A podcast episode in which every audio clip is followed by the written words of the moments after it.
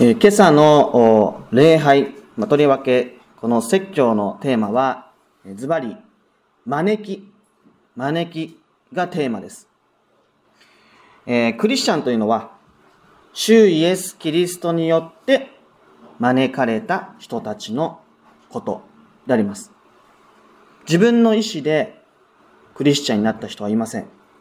すべてのクリスチャンがキリストによって招かれた人たちです。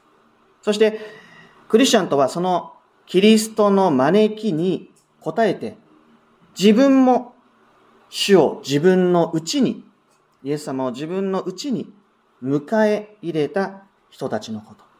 これもまたクリスチャンの姿であります。まあ普通、師匠と弟子がいたら、弟子の方から弟子にしてくださいとお願いをするのが普通だと思います。でもキリスト教は違うんですね。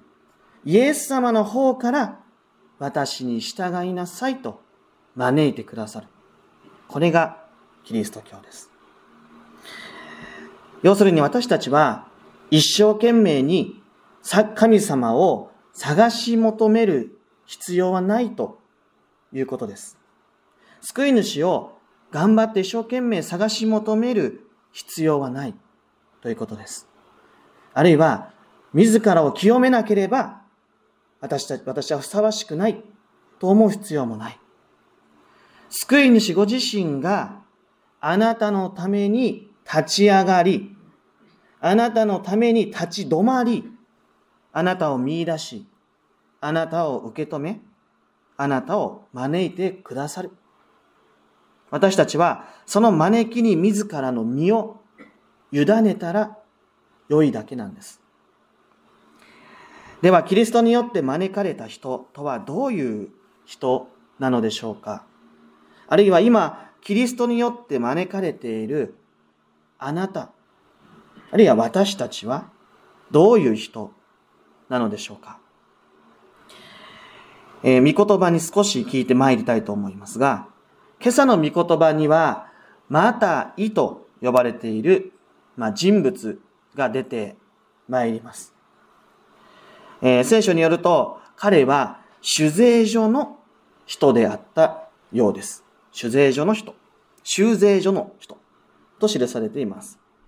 まあ、聖書の世界観の中で、酒税人、まあ、あるいは徴税人なんて呼びますけども、酒税人、徴税人と呼ばれる人たち。えー彼らは常に、えー嫌われ者でした。そして、罪人だと呼ばれていたわけです。まあ、彼らはローマ帝国に仕え、ローマ帝国の権威を傘に来て、同胞ユダヤ人から税金や時には同胞の資産ですね、財産すらも搾取していたと言われています。時には必要以上の税金をかすめ取って、私服を肥やしていた者たちもいたようです。故に彼らは、このユダヤの国では、嫌われ者と呼ばれ、罪人と揶揄され、神様に見捨てられた無価値なものだとまで言われていたようです。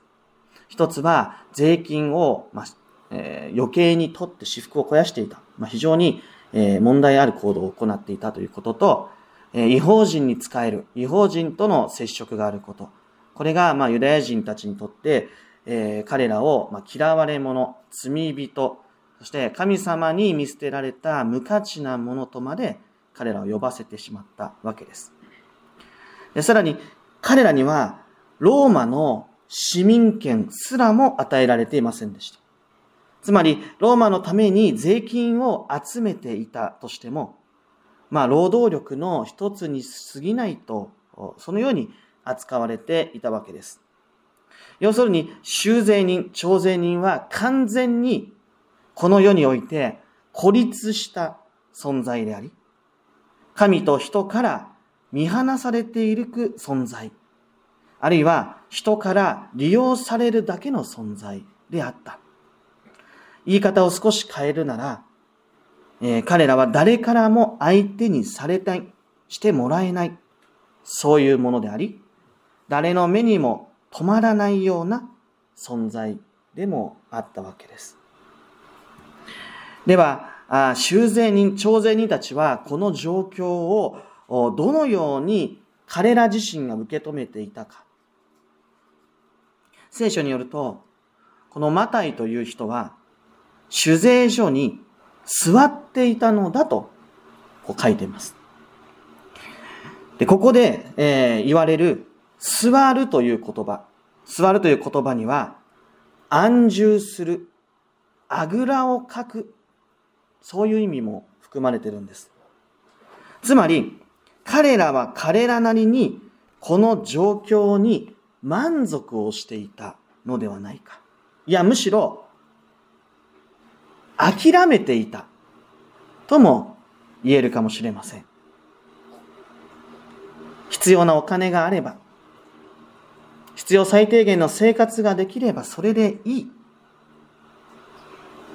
必要な生活があれば、神様に嫌われたって、人から嫌われようが関係ない。どうせ自分は誰からも愛されていない。だから、もう一人ぼっちでもいい。まあそう割り切って諦めた人もいたかもしれない。私たちもまた、えー、そういう気持ちにとらわれてしまうこともあるだろうと思います。神様を信じる必要がないぐらい、普通に生活ができてる。最低限の生活ができてる。ご飯が食べる。お金がある。住む場所もあり、着るものもある。別に神様を信じる必要ないじゃないですか。一人ぼっちでいるのがなんで悪いことなんでしょうか？そういう気持ち、時々あるかもしれない。いろんなものに満たされて、えー、いろんなものに生かされていくことで、むしろ逆に神様を必要としない。別に神様がいなくたって生きていけるんだもんって思ってしまう。それは、あ私たちの心の中でも起こり得ることであります。あるいは神様を信じておられない方々にとっては、それはよくあること、よくあるお気持ちではないかと思うわけです。ただ、その上でもう一度自らに問いかけてほしいんです。それが本当に幸いであるかと。幸いなことなのかということ。強がっていないでしょうかね。無理をしていませんか？本当は一人が辛いと思っていないでしょうか？一生懸命に自分の弱さを隠していないか？本当はもっと自分のことを知ってほしい。自分と関わってほしい。自分の声を聞いてほしい。そういう心、ないでしょうか？心の奥底で、自分はもう十分神様いなくたって生きられる。誰にも助けてもらえなくても生きられる。そう口から語りながらも、心の中では本当は一人は辛い。本当はもっと僕のこと見て、私の声聞いて、僕のこともっと知って、こんなに辛い自分がいるんだ。こんなに弱い自分がいるんだって。そういう心、どこかにないでしょうか？でもそれを知られると、なんか弱い人間みたいに思われちゃうんで、神様なんか頼る人なんね、頼ることなんて弱弱さの極みだと思いますけど、でもその弱さを知られるのが嫌だから、一生懸命それ隠して、大丈夫僕。一人で生きていけるよ。今まで生きてこれたんだから神様なんて必要ない。隣人なんて必要ない。一生懸命自分の弱さを隠して、隠して、それが、それを見られるのが恐れて、強がってそれを隠していないだろうか。聖書によると、主イエス・キリストは、マタイが酒税所に座っているのを見かけた。このように記されています。この見かけたという言葉、これ、見て知って悟ったって意味なんです。ただ見るだけではないんですよ。見て、知ってくださったんです。つまり、主イエス・キリストは、酒税所であぐらをかいている、このマタイのすべてを知り尽くしてください。彼の心の奥にある声にならない痛みや苦しみや悲しみや嘆きを、そして神様により頼むことを忘れてしまったその薄く汚れた心も、主イエス・キリストはすべて知っておられるんです。他の聖書の箇所で言えば、私は良い羊飼いである。良い羊飼いは羊のことを知っているって言葉がある。イエス様は、あなたのその、外に出ていかない、外に出ないその痛みや苦しみや悲しみや嘆きや不安や、それは神様を頼りにしないその心よ、もう含めて知っておられるんですよ。見て知っていてくださっているんです。知るということは、これ関心を持つことです。関心を持たれることです。そして、関心を持つというのが、愛するってことなんです。愛の反対は、怒りとか憎しみではなくて、愛の反対は無関心です。関心を持たないことです。でそうであるならば、愛を、愛を持つということは関心を持っているということでもある。主イエス・キリストはここで、マタイを知ってくださることで、社会が、ユダヤのコミュニティが作り上げ、そして気づいたら自分も作り上げてしまっていた、その隔ての壁を打ち砕く、打ち砕くようにして、愛の眼差しをあなたに今向けてくださっているんだということ。そして、その上で、主イエス・キリストは、私に従いなさいとおっしゃってくださる。すべてを知った上で、この弱い彼を知った上で、本当は弱さをいっぱい抱えているマタイを知った上で、それでも彼を招き、受け止め、必要とし、愛してくださっている。愛の眼差しを向け続けてくださっている。神様が必要なくても生きられると思ってた人です。イエス様なんかもっと必要としていない。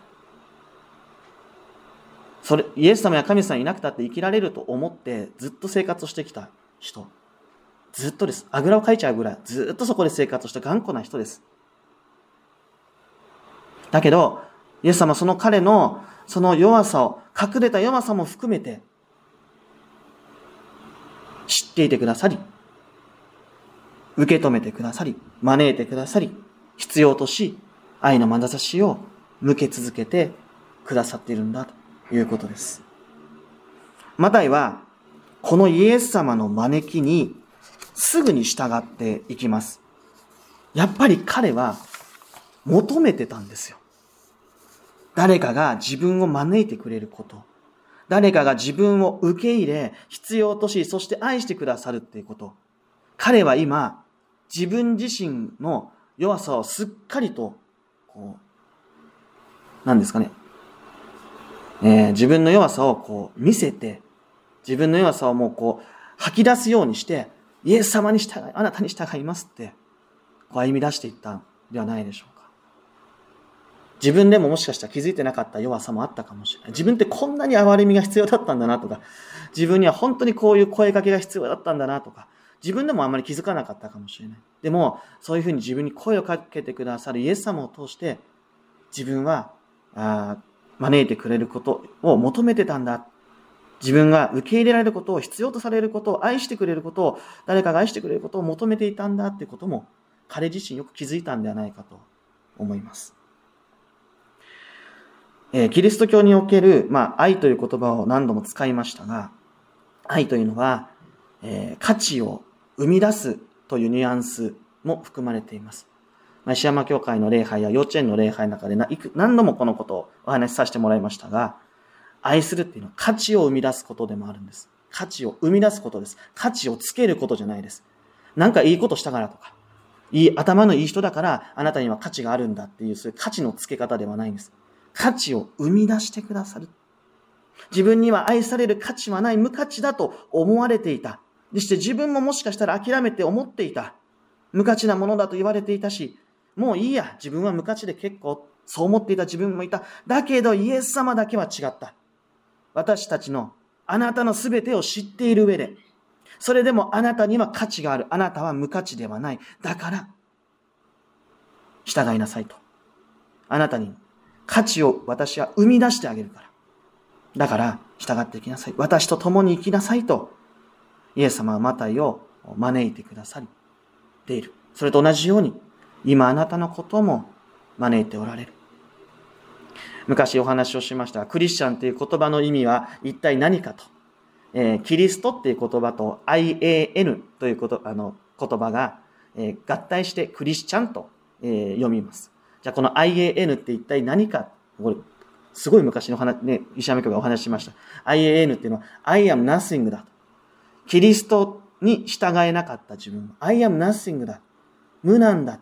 価値がない。でも、キリストと結ばれることを通して、無価値であると呼ばれたものが、価値あるものだと呼んでもらえる。しかも神様にですよ。救い主にですよ。あなたにも価値がある。私と一緒に生きよう。そうやって招いてくださるわけです。聖書によると、マタイはこの立ち上がってイエスに従ったと書かれています。で、ここで使われている立ち上がるという言葉も非常に特徴的で、復活するって意味を持ってるんです。無価値なものは死なんですよ。死の滅びにいるってことです。この世でどれだけ強がったとしても、死の中に囚われてるんですよ。私たちと。大丈夫、神様なんて必要ない。僕そんなに弱くないもん。私神様全然大丈夫。だって生きられるし、自分の力で。そうやって強がって生きてても、その人は死の滅びの中に置かれてるだけなんですよ。でも、イエス・キリストに結ばれて生きるとき、復活するんだって。立ち上げられていくんだ、そこから。主イエスの招きに応え、従う者は復活していく。新たに生きられる。その人、人生は、もう孤立した人生ではない。一人ただ一人ぼっちで自分の死を待つだけではないんですもん。キリストと共に生き、そしてキリストと共に自らの死を眺めることができる。キリストと共に生きられる人生です。その人生はもう一つ大事。自分の価値を知ることができる人生。年齢を重ねていく中で、あるいは病を抱えていく中で、自分に今までできたことができなくなってしまうということがよくあると思います。今までここまでできたのに、こんなことも考えられたのに、だけど、年齢を重ねることで、できないことが増えてくる。自分に価値あるんかな？自分何か貢献できてんのかな？と。自分は、この世で価値あるものとされてるんだろうか？だけど、主イエスキリストと結ばれていく人生の中で、キリストは、そのあなたに価値を生み出してくださるわけですから、自分の価値を知ることができる人生は新たに歩めるんだということです。そして神様から切り離されていた人が神と共に生きる人生が始まります。それは言うならば、自らの汚れが、罪が清められていく人生を歩むということです。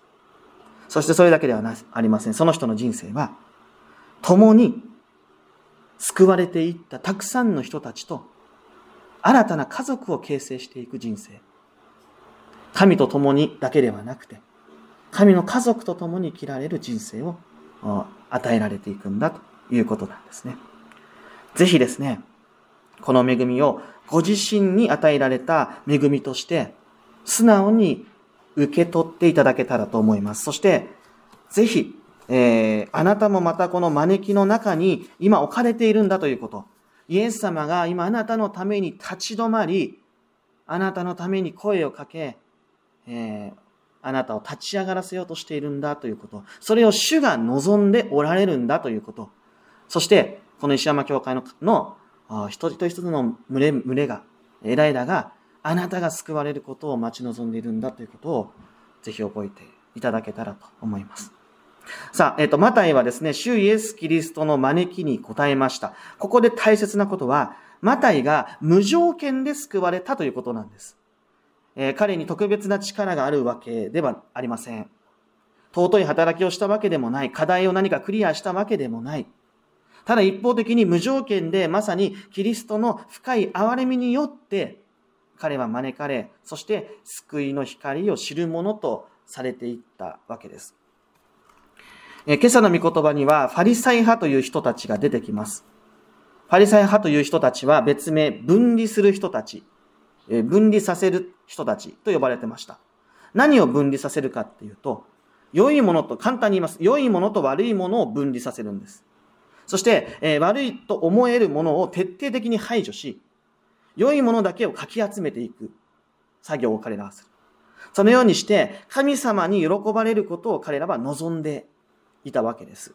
そうですから、彼らの良し悪しの基準に達しなければ救われないという価値観がファリサイ派の中で生まれてしまう。えー、要するに彼らの中には、救いには確かに条件があるんだと、まあそういう主張をしてきたわけです。でそれに対してイエス様は公正になります。私が求めるのは憐れみであって、生贄ではないと。神様が求めているのは、これ、あの、旧約聖書の御言葉なので、神様が求めているのは、課題をクリアするために、自分を捧げたり、生贄を捧げたり、なんか清めたり、修行したりすることではない。イエス様との出会いを通して、自分の弱さを知り、素直に憐れみに、えー、を受けていくこと。それが神様ご自身が望んでおられることなんだということなんですね。私たちを信じている救い主は、私たちに何か功績や課題のクリアを求めているのではない。ただ一方的に与えられている、注がれている、その憐れみをそのまま受けてほしい。憐れみに身を委ねてほしい。これが救い主のも、が今あなたに望んでおられることなんです。そのために大切なことは何でしょうか？最初にも申し上げましたが、自分には憐れみが必要なんだということ。それをイエス様との出会いの中で知ってほしいなと思います。憐れみがなければ自分は生きられないんだと。いや、生きていたとしても、死の滅びからは逃れられないんだということ知ってほしい。そういう自らの悲惨な状態を自分自身によく知っていく。そこから始めるのが大事なんです。まあ、私は、あの、苦手なものがあるんですが、その苦手なものたくさんあるんですけど、その中に特に苦手なのが病院、病院なんです。あの、病院が苦手です。あの、嫌いではないですけどね。特に注射とかが苦手ですね。あの、好きな人もいないと思いますけど、まあ、えー、病院苦手なんですね。で、幼稚園で毎年健康診断受けるんですけど、も行ってくるってすごい軽快な顔で行くんですけど、内心めちゃくちゃドキドキしてて、怖いこと言われたらどうしようとか なんかもうすぐに入院しましょうって言われたらどうしましょうとか、なんかもういろんなこと考えちゃって怖いんですよね。えー、あの、先生が、その、あれお医者さんがですねその中であの苦手なんですって僕正直にお話をしたらですねあなたが病人もし病気であるならばあなたが病人であることを認めないと治療始まりませんって言われました。その通りだなと思いました。自分は大丈夫だと思ったら絶対病院行かないですもんね。うん。なんか自覚症状もなければ。うん。なんかそう、なるほどなと思ったんですけど。自分が病人であることを素直に受け止め、えー、認めていくことがなければ治療始まらません。もちろんそう。癒されるということもない。えー、それと同じように、主イエス・キリストと出会うことを通して、えー、自分自身の悲惨さや弱さや無力さに気づかされていく。えー、憐れみの中で、その悲惨さに気づかされていくということもあると思います。神様が、イエス様が、礼拝を通して、御言葉を通して、あなたには価値があるんだって言ってくださる。それを素直にあ自分には価値があるんだなって思うことで、自分はイエス様と出会わなかったら、自分の価値に気づけなかった。それぐらい自分、小さなものだったんだっていうことに気づかされていくんです。神様のイエス様の深い憐れみの宮沢の中で、私たちにはいかに憐れみがなければ生きられなかったってことに、自らが気づかされていく。大事なことは気づかされただけで終わるのではなく、その、え、そのそれを知って受け入れていく。えその上で招き続けるイエス様に従っていくことが大事だと思います。えー、主イエス・キリストはですね、本当に憐れみ深いお方。えー、このお方は私たちの弱さや罪、汚れを背負い、身代わりとなって死んでいく。あそれほどに憐れみに満ちたお方です。こんな私のために、こんな私のために命すらも惜しみなく捧げてくださるぐらい、イエス様はあなたを救いたいと。あなたは自分の価値に気づいてほしい。そのように、えー、願っておられる。私たちの死に至る病を自分自身で、イエス様自身で代わりに追ってくださる。そしてその病や死に勝利してくださる。そういう方なんですね。その方は復活をし、今も生きておられます。そして、あなたの痛みや苦しみ、あなたの汚れや罪を知っていてくださいます。私たちにも気づけないような汚れにもイエス様は気づいておられる。羊というのは、遠くから見れば綺麗だけど、近くで見れば汚れて臭い。羊飼いは一番それを誰よりも知っておられる。